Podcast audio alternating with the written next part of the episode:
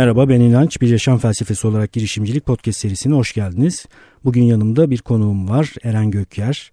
Kendisi iletişim uzmanı, koç ve eğitmen. E, detaylı olarak konuşacağız zaten daha sonra yaptığı işlerin üzerine. Tanışma öykümüz ilginç. E, ondan da biraz bahsedeyim. E, bir gün Instagram üzerinden e, Eren bana e, bir video gönderdi. Açtım, ben de videoya baktım. Bir televizyon programında eşi Cale Göker'le birlikte yaptıkları bir televizyon programı, İletişim Hayattır ismi programın, Kanal üçte Afyon'da yayınlanan bir program. Ee, benimle ilgili ve podcastlerle ilgili bir şeyler anlatmışlar. Böyle çok hoşuma gitti. Sonra zaten temasımız sürdü. Şimdi de bu podcast'in dinleyicilerinden biri olarak, misafir olarak burada. Hoş geldin Eren. Merhabalar, hoş bulduk. Ee, Bayağı e, konuşacağız. Afyon'dan geldi. E, ben çok sevindim böyle böyle bir şey yapmasına. Hatta hemen şey söyledim. Ben de bir hafta sonu gelip sizin programa konuk olacağım. Harika. Yani. Harika. Evet evet, kesinlikle. Harika. Kesinlikle harika olur. Şimdi bugün ne üzerine konuşacağız? Özellikle yirmi birinci yüzyıl becerileri üzerine konuşacağız. E, Eren bir eğitmen e, ve şu anda okullarda kaldıraç gücü yüksek bir takım çalışmalar yapıyorlar. Sizler benim tabii eğitimle ilgili işler yaptığımı da biliyorsunuz. Çok değer verdiğim bir alandır. E, sıfır aydan itibaren değer verdiğim bir alan Ediz sayesinde. Sonrasında da işte ilköğretimde, lisede bir takım çalışmalar ben de yapmaya çalışıyorum. Bu çalışmadan biraz bahsedeceğiz. yirmi birinci yüzyıl becerilerinden biraz bahsedeceğiz. Önce bir seni tanıyalım isterim ben, kendi kelimelerinle. Kendini nasıl anlatırsın? Tabii ki. Çok teşekkür ediyorum. Eren Göker, Selçuk Üniversitesi İletişim Fakültesi mezunuyum. Radyo, televizyon, sinema bölümü. Ve uzun yıllar özel sektörde profesyonel olarak çalıştıktan sonra kendi yaşam amacımı ve varlık sebebimi keşfettiğim andan itibaren bir arayışa girdim. Hangi andan? Yani, ne oldu yani, bir, bir vesileyle mi oldu? Şöyle şöyle üstadım, yaptığım işle alakalı herhangi bir problem yaşamamama rağmen içimde bir boşluk ve yaptığım işten kaynaklı bir tatminsizlik. Yani işaret gelmiş. Sen buradan bir kaç şekilde ya. Bir şekilde o da söylenebilir ve bir oryantasyon eğitimleri oluyordu. Bunları yapıyordum ve bunu yaptıkça da kendimi çok çok iyi hissediyordum. Sonra bunun içerisinde bir arayış, Hazreti Mevlana'nın çok güzel bir sözü var. Bulanlar ancak arayanlardır. Böyle bir arayış içerisine girdim ve girdiğim andan itibaren kendi konfor alanımı fark ettim ve o andan itibaren işte çalışmış olduğum yerden ayrıldım. Gerekli eğitimleri hem koçluk anlamında hem eğitmenlik anlamında aldım ve gerçekten çok zorlu, keyifli, macera dolu bir yolculuğa çıktım. Öğrenme yolculuğu değil mi? Evet, Sürekli evet, evet. Kesinlikle, kesinlikle. Çünkü öğrenmek benim inanılmaz keyif aldığım bir e, konu. E, merak etmek e, en önemli özelliklerimden bir tanesi ve en çok sevdiğim nokta da birileriyle paylaşmak ve o paylaştığınız şeylerin faydasını insanların ifade ediyor olması, onu görüyor olmak beni inanılmaz mutlu eden bir çok duygu. Çok güzel. Ailede öğretmen var mı ya da Hayır. eğitimci var mı? Çok enteresan. Çünkü ailesinde öğretmen ya da eğitimci olan insanlar bir şekilde bu alana bulaşıyorlar. Hı hı. Hiç yapmasalar, yani resmi olarak yapmasalar bile hobi olarak e, öğretme işini devam ettirmek çalışıyorlar. İlginçmiş bu. Ailende bir eğitim, eğitimci olmadığı halde bunu yapmış olman. Peki sonra televizyona geçiş nasıl oldu? Ş- şöyle, televizyon, ben dediğim gibi bölümüm zaten benim radyo, televizyon, sinemaydı. Okulda eğitimimizi görürken aynı zamanda Selçuk Üniversitesi'nin şehre yayın yapan bir televizyon kanalı vardı ve bu öğrenciler için çok büyük bir avantajdı. O televizyon kanalında aynı zamanda radyo kanalımız vardı. Radyoda öğrendiğimiz şeyleri deneyim etme ve pratik etme imkanımız çok, çok fazla oldu. Ee, ve ben televizyon alanında da çalışmalar yapıyordum. Hatta işte sevgili eşimle de biz televizyon vasıtasıyla da e, tanıştık. Televizyon vesile oldu. E, sonrasında işte siz planlar yaparken hayatında bambaşka planları var. E, ben e, sektör değiştirdim. Eşim aynı yayıncılıkta devam etti. Ve biz Afyon'da e, bu çalışmaları yaparken e, uyduda yayın yapan Kanal üç isimli televizyon e, kanalından bir program yapma teklifi geldi ee, ve dedim ki kim sunacak? Hani tamam e, sen sunacaksın. Hayır dedim, ben hani konuk, e, yani birisinin sunması gerekiyor. O zaman dediler ki e, Jale Hanım bu işi yapsın. Peki eş olarak nasıl olacak? Bizim için çok enteresan bir deneyimdi. E, ama kendisi çok bu anlamda profesyonel. E, onun da böyle desteğiyle e, biz başladık.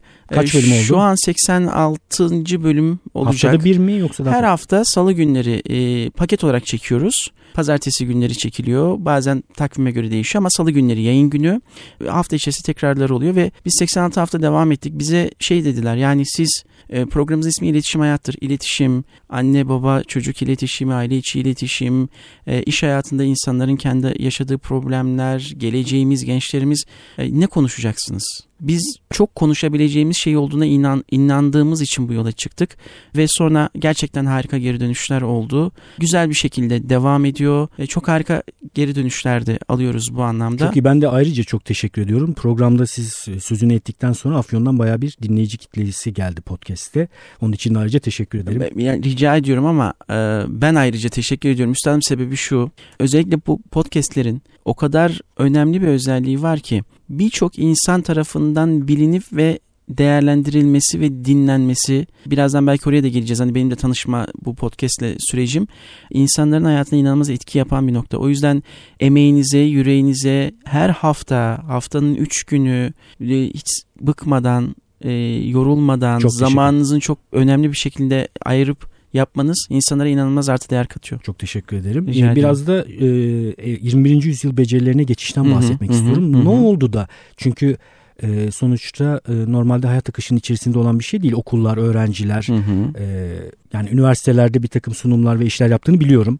E, e, okullarda aslında okullarda da özellikle ortaokul ve lisedeki öğrencilere de e, ben başarı ve motivasyon seminerleri yapıyorum. Çok güzel. Bu kadar uzun soluklu işler değildi sadece. Değildi. Değil mi? Evet, evet. Seminer, seminer anlamında çalışmaları. Peki nasıl bir böyle kıvılcım oldu da ben bunu daha uzun soluklu ve daha yüksek fayda üretecek şekle dönüştüreyim, hı-hı, dedin? O fikir nasıl ortaya çıktı? Şimdi şöyle, e, Yıldız Teknik Üniversitesi'nden e, öğrenci e, kulübü beni konuşma yapmak üzere buraya davet etti. İstanbul'a davet etti. E, benim için de gerçekten çok güzel bir şeydi. E, evet dedim ya Eren, bak hani e, Afyon, Anadolu şehrinden yaptığın adımlar doğru ki insanlar bunu görüyorlar ve devam ediyorlar. Şimdi e, öğrenciler, gençler çok önemli benim için. Ve ben geldim, seminerime başladım. Siz de biliyorsunuz kurumsal eğitim içerisinde buz kırıcılarımız vardır. Hani yetişkin eğitiminde özellikle hafif böyle e, şey hava değiştiği anda. Bazı durumlarda yalnız ortalık daha da buz gibi oluyor. Evet, öyle çok enteresan efsane deneyimlerim vardır gerçekten. Hı-hı. Bir keresinde bir e, kuş kafesi oyunu oynatıyordum. Araya, araya girdim, bölüyorum. Yok, ama estağfurullah. Kuş kafesi oyunu oynatırken bir akademisyen grubunu oynatıyordum. Akademisyenlerden birisi çalışmanın ortasında durdu. Siz niye bize bunu oynatıyorsunuz? Ben kuş muyum dedi. Kafesin içerisinde söylüyor bu arada bunu. Böyle enteresan bir anım oluşmuştu. Buz kırabilir, buzu daha da feci hale getirebilir ama zamanla deneyim kazandıkça tabii ki buz kırıcı etkisi daha yüksek. Kesinlikle, olarak. kesinlikle. Ee, geldim, seminere başladım. Şimdi bir de ben şöyle yapıyorum. İşin teknik boyutundan ziyade soru cevap çok seviyorum. Hı hı. İşte koçluğun bana getirdiği artılardan bir tanesi bu. Ve soru cevap yaparak interaktif bir şekilde hem düşünme, sorgulama hem de o çalışma içerisine alma gibi bir projem oluyor yaptığım çalışmalarda. Öğrencilere soru soruyorum. Kimseden ses yok. Şimdi ben bir de giderken hani Yıldız Teknik Üniversitesi, oradaki öğrenciler, ya öyle bir, bir pırıl şeyle pırıl de gidiyorum. Kafalar değil mi? Evet, canavar gibiler. Ya evet, ya hatta işte ya sorularla beni sıkıştırabilirler. Ekstra bir hazırlık, normal hazırlığımın haricinde ekstra bir hazırlık. E, soru soruyorum, hiçbiri cevap vermiyor. Yaklaşık salonda yüz elli iki yüz öğrenci var. E, soru soruyorum, kimse cevap vermiyor. Buz kırıcıları dinliyorum. Hani bir iki öğrenci böyle tepki veriyor ama genel bir tepki yok. E, üstadım, seminerin on beşinci ya da yirminci dakikasında dedim ki, altı yüz kilometre yoldan geldim. Şu yirmi dakikada yorulduğum kadar yorulmadım. Bana neden böyle yapıyorsunuz dedim. Ve bir anda hepsi tepki verdiler, gülüştüler. En arkadan bir öğrenci el kaldırdı. Ee, kartopu, hoca... kartopu etkisini oluşturan şey değil evet, mi? Evet, evet, kesinlikle. Dedi ki, hocam dedi, ben dedi maden mühendisliğinde okuyorum. Ama dedi istediğim bölüm bu değil. Ailemin istediği bölümde okuyorum. Ve biz sınavlara hazırlanırken hep şu söylendi. Çok iyi çalış, yüksek puanlar al ve iyi okullara git.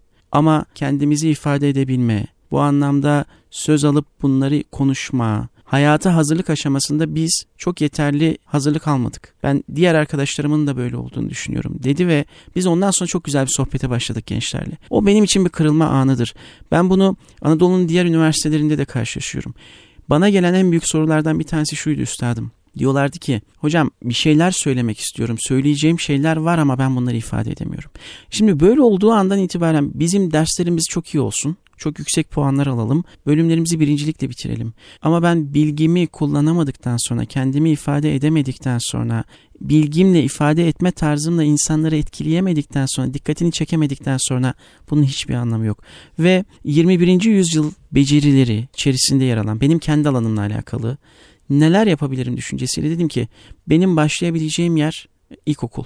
Çünkü oradaki beyinler çok taze ve onlarla bir plan dahilinde belli başlıkları ortaya koyarak ben o öğrencilerin içerisinde bir tohum oluşturabilirsem o dönemlerde ve bu o tohum zaman içerisinde eminim ki daha da ilerleyecektir. Çünkü bir insan değişir, dünya değişir. Ben buna çok inanıyorum.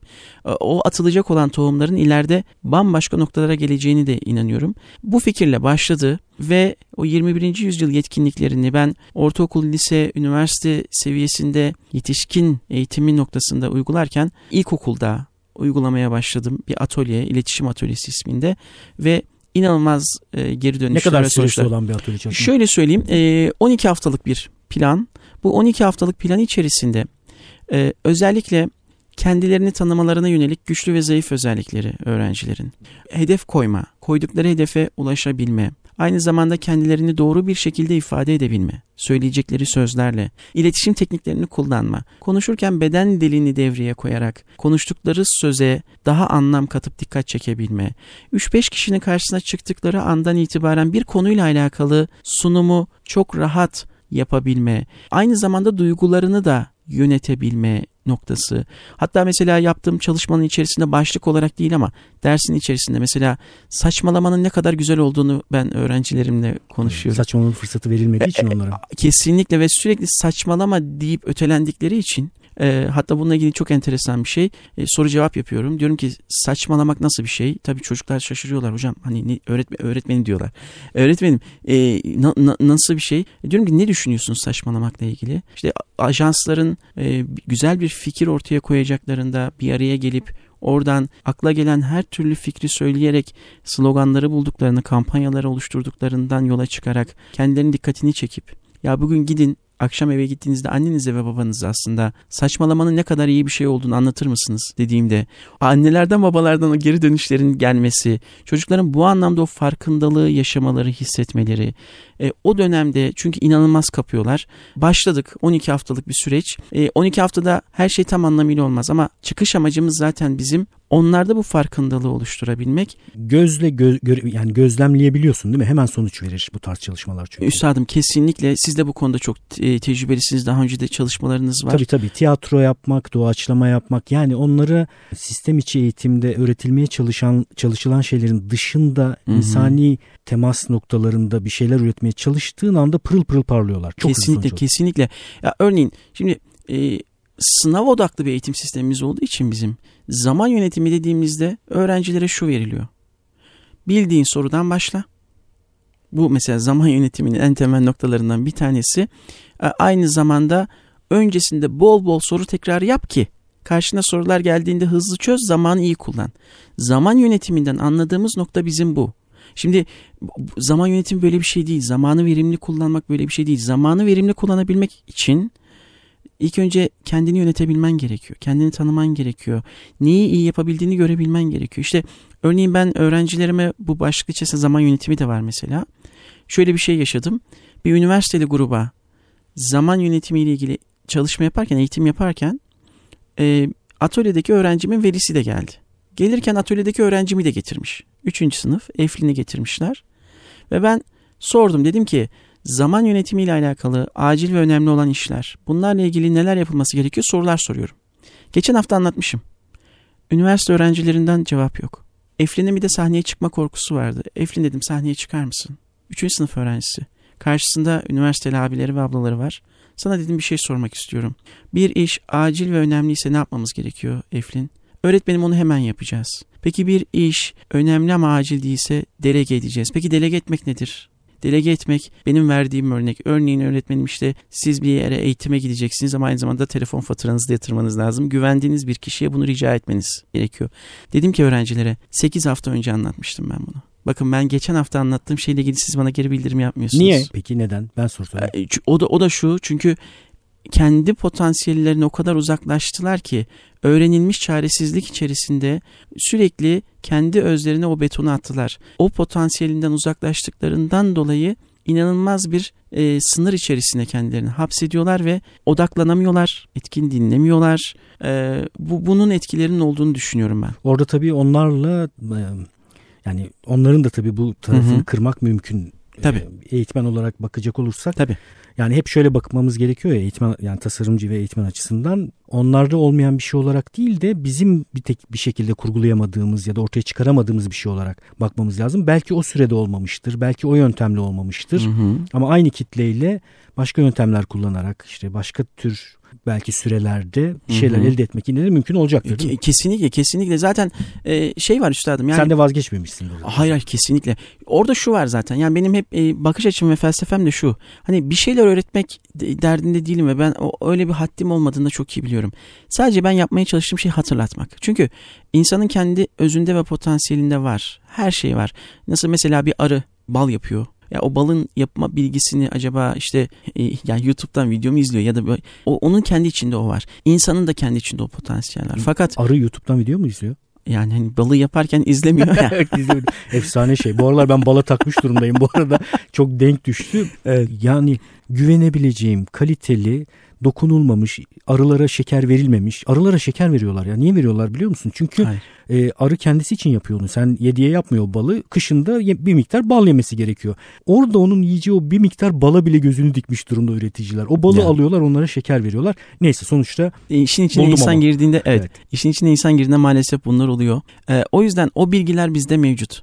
Bu arada e, felsefede Eflatun'un, Platon'un hatırlama teorisi vardır. Yani ben bir şey öğretmem der ve benzer bir şekilde insanları sorgulatarak, düşündürerek aslında onlarda var olan bilgiye ulaşmalarını sağladığını söyler. Evet, hatırlatma aslında. Evet. E, ve e, işte öğrenim yapma, yapma, yapma, yapma diye büyütüyoruz biz çocuklarımızı. Tabii. Ve üniversiteye benim... geldiğinde tabii bunu kırmak biraz daha, hatırlatması biraz daha vakit alıyor. Evet. Ve üniversiteden sonra yetişkinlerde bu daha da fazla zaman alıyor. Mesela geçen son podcastlerinizden bir tanesinde sevgili Ediz'le ilgili yaşadığınız bir macerayı anlatmıştınız. Şu portakal suyunu ya evet evet. Şimdi benim de beş yaşında bir oğlum var ve yani sizin örneğin o Ediz'in tanıma süreci içerisinde o davranışıyla alakalı sergilemiş olduğunuz nokta mesela. Şimdi biz o zamanlarda başlıyor işte sıfır üç yaş siz sürekli vurguluyorsunuz evet, podcastlerinizde. Evet, çok önemli. Evet. E, işte kendisini ifade edebilin çünkü tanıyor konuşması. Evet. Ama biz ne yapıyoruz? Genel ebeveyn korumacı ebeveyn içerisinde yapma yapma yapma yapma diye büyütüyoruz. Evet, evet. E, çocuklar sınav dönemine geldiği zaman da bu sefer diyoruz kızım niye yapmıyorsun? Oğlum niye yapmıyorsun? Çünkü sen yani, ama bunu yapma yapma diye büyüttün. Bir eğer bir maliyet hesabı yapılacaksa atılmayan portakal suyunun maliyeti daha yüksek. Evet. Kesinlikle. Evet kesinlikle. Onun için biraz sinirlerim bozulmuyor değil yani. Onu da itiraf edeyim bu arada.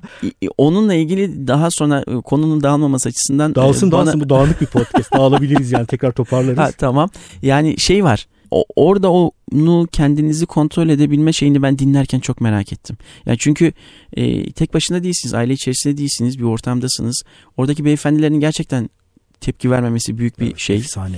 Ve oradaki sizin de tespitiniz de bence çok iyi. Ee, yani muhakkak ya çocukları var ya bunu deneyimlemişler ve bu anlamda insanlara şey yapmışlar ama hani o, oradaki kontrol mekanizmasını ben merak ettim. Başımızdan açıkçası. Aşağı kaynar su döküldü. Ben İdil'in suratını da takip ediyorum. Kendi suratımda kıpkırmızı olmuş durumda. Kan beyne sıçrar ya. Hı hı. Öyle durumda ama tabii ilkelere dayanarak hareket ettiğimiz için mesela yani Ediz'i biz tutup silke, silkelemeyiz, aşırı yüksek sesle bağırmayız. Arada yapma etme biz de diyoruz hı hı, tabii ki muhakkak hı hı. ama onu ürkütecek, korkutacak, iradesini elinden alacak bir şeyler yapmayız. Geri, geri elimize ne kalıyor? Sakince bakıp e, şey hasar gidermek kalıyor. Hı hı. İşte gidip beyefendilerden özür diledik, anlatmaya çalıştık. Allah'tan e, anlayışlı çıktılar. Gerçekten çok enteresan insanlarla karşılaşabilirdik. Yani, tabii. Tabii. E, neyse orası. Şey, ona da çok güldüm. Ee, hoşuma gitti. Hani e, beyzbol sopası, sopası yapmam ama onların da yoktu iyi ki yani. Çok, koca koca portakal suyu bardağı bakın bunu ben size söyleyeyim. Bir karışınızı uzatın. Buna bir yarım karış daha ekleyin. Bu kadar portakal suyunu arkasına doğru el bombası gibi attı adam ya. Şimdi e, güzel noktalar. Ben özellikle şuna çok değer veriyorum. Kaliteli eğitime erişim bir insanın hayatını değiştirir. Hı hı. Ne yazık ki dünyada da bu arada böyle ama Türkiye'de biraz daha fazla böyle. Çok fazla sayıda çocuğu kaliteli eğitime eriştiremiyoruz. Mesela yirmi birinci yüzyıl becerileri. Şu anda e, Türkiye'de I B üzerine çalışma yapan, I B sistemini uygulayan okullar var ve müfredatın içerisinde gömülü zaten yirmi birinci Hı hı. yüzyıl becerileri. Yani çok iyi eğitime erişmiş bir takım çocuklar bu becerilere ulaşıyorlar. Bu nedenle yaptığın işi çok değerli buluyorum. Çünkü bu buna erişemeyen bir takım çocuklara tamamlayıcı bir müfredat faaliyeti yürütüyorsun aslında. Keyifli bir sohbet oldu. Ben çok teşekkür Kesinlikle. ediyorum. Ben, ben de çok teşekkür ediyorum. Yani bu fırsatı verdiğiniz için. Ne demek, büyük bir keyifti benim çok için. Çok teşekkür ediyorum. Umarım sizler için de keyifli olmuştur. Ee, evet, bir yaşam felsefesi olarak girişimciliği dinlemeye devam edin. Ee, bana e-posta yoluyla ulaşabiliyorsunuz. Onu biliyorsunuz artık. Instagram'dan takip edebilirsiniz. Orada E, arada sorular soruyorum, anketler yapmaya çalışıyorum. Bir de e, inançayar nokta com'daki çıkan o e, forma kendinizi kaydederek arada bir, haftada bir göndermeye çalışıyordum ama onu yapamıyorum. Artık arada bir gönderdiğim ve kitaplar ve filmler önerdiğim e, bültene de abone olabilirsiniz. Görüşmek üzere.